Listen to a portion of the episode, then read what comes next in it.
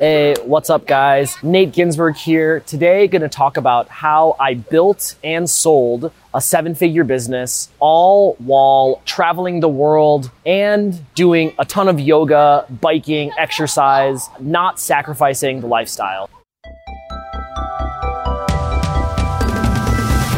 You're listening to the Ecom Exits podcast with your host, Nate Ginsburg.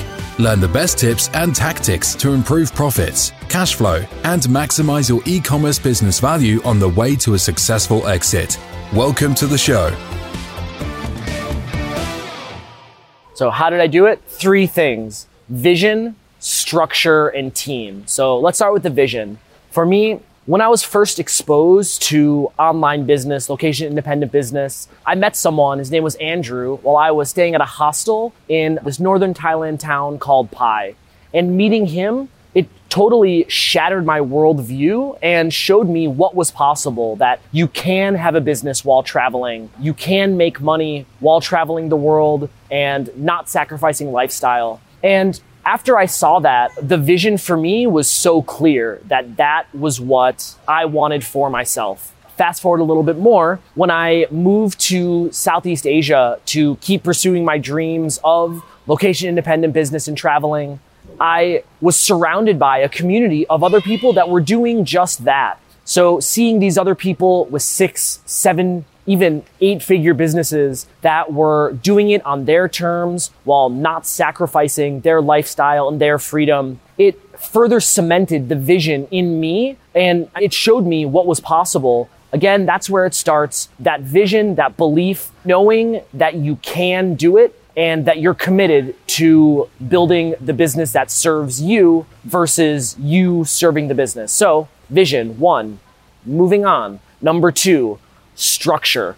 Incredibly, incredibly important is building the business structure that is going to serve and support you in your vision and mission. And so businesses, they can be built any kind of different way and your role within them can vary between a wide range of different roles and responsibilities. And so what you need to do is consciously construct the business so your role enables you to live the lifestyle and have the impact that you want. So for me, when my e-commerce business was first taking off, I was doing everything, staying up late, dealing with forwarders, sending all the accounts payable, logging in, having to deal with customer service. And I knew that if I wanted to realize that vision that I had set for myself, I would need to get the right organization and structure in place to allow me to unplug. And so this applies to any business, e-commerce, service, SaaS, info.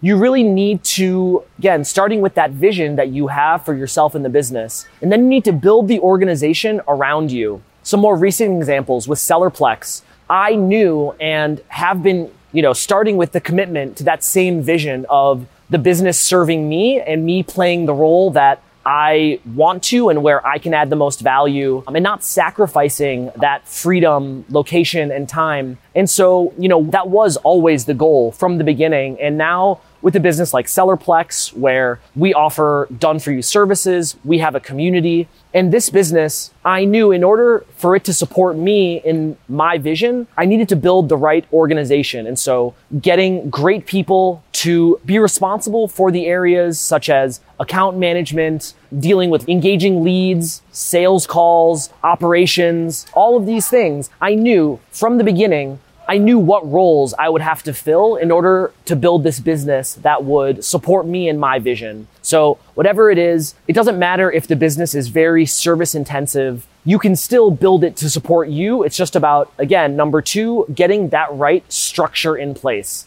So moving on finally to number three is getting the right people. So if you're to empower this structure to empower your vision, you need to have the right people. You're not going to be able to do this on your own, and you're not going to be able to do it with a mediocre team. And so, what you want to do to get the right people? Well, two parts. There's getting the right people and then keeping the right people. So to get the right people, what you need to do is build out your hiring funnel. And so I talk about this more in, in, other videos that you can check out, but the basics of it is you want to have a funnel that gets people, they come in at the top and you know, whittles them down to qualified applicants coming out the bottom. And so what our funnel looks like and what you should set up for yourself is initial job post with say 10 first round screening questions, then follow up as quickly as possible with a second round of follow up questions. So this will help you get more information about your candidates as well as start to gauge their responsiveness and communication, which is critical for success in a role. After that, you want to give them a test project. And so the test project should be as close to actual work that they will be doing. If you're hiring writers, for example, have them write some articles and, and pay them for this as a test. And you want to have that test project again ready as quickly as possible so that you can, you know, follow up quickly and again test their uh, responsiveness and communication. And then finally, after that, then you want to get on a call or have a conversation with them, which is really just to gauge, see if the right personality fit, see if you you know, vibe, uh, you know, is a good culture fit. So that's how you get the right people. And now to keep the right people, a few key things. So one is you need to have a strong company culture, A players, good people. They need and thrive in a good environment. And so you need to set that environment and set that culture. Otherwise, you're going to get these good people, but they're not going to stay because it's not going to hold them and not going to engage them. So to one key piece for building your company culture is setting your core values. And so thinking about what's important to you, what's important to your business. Some of our core values at my businesses include things like growth mindset, radical candor, initiative, caring, and you want to communicate these core values with the team. These aren't just things that you write on a document and then that gets buried. It's an actual real part of your business and your culture. You need to talk about them, reward people based off of these core values. And that is going to really, you know, build that into the culture so that when you get good people, they're, they're going to stay. Additionally, the basics of 80-20 management is setting expectations and follow up. Simple as that set expectations and follow up. So how do you do that? Two quick tools. One is a document called a KRA. So KRA stands for key results area. And in this document, you can make it simple. It doesn't need to be perfect. You just need to have some notes about so who the person is, what their role is, and bullet point out what the expectations for that role is. When you hire them, this is the document that you agree on together of what the key outcomes and responsibilities for the role are. You both agree to it, you both sign it. And so there you go. There is that is how you set expectation if there's any problems, if people aren't performing, you can go back to that KRA document that you both agreed to, that you both signed, and you know that's a basis for discussion because you had that clear expectation set.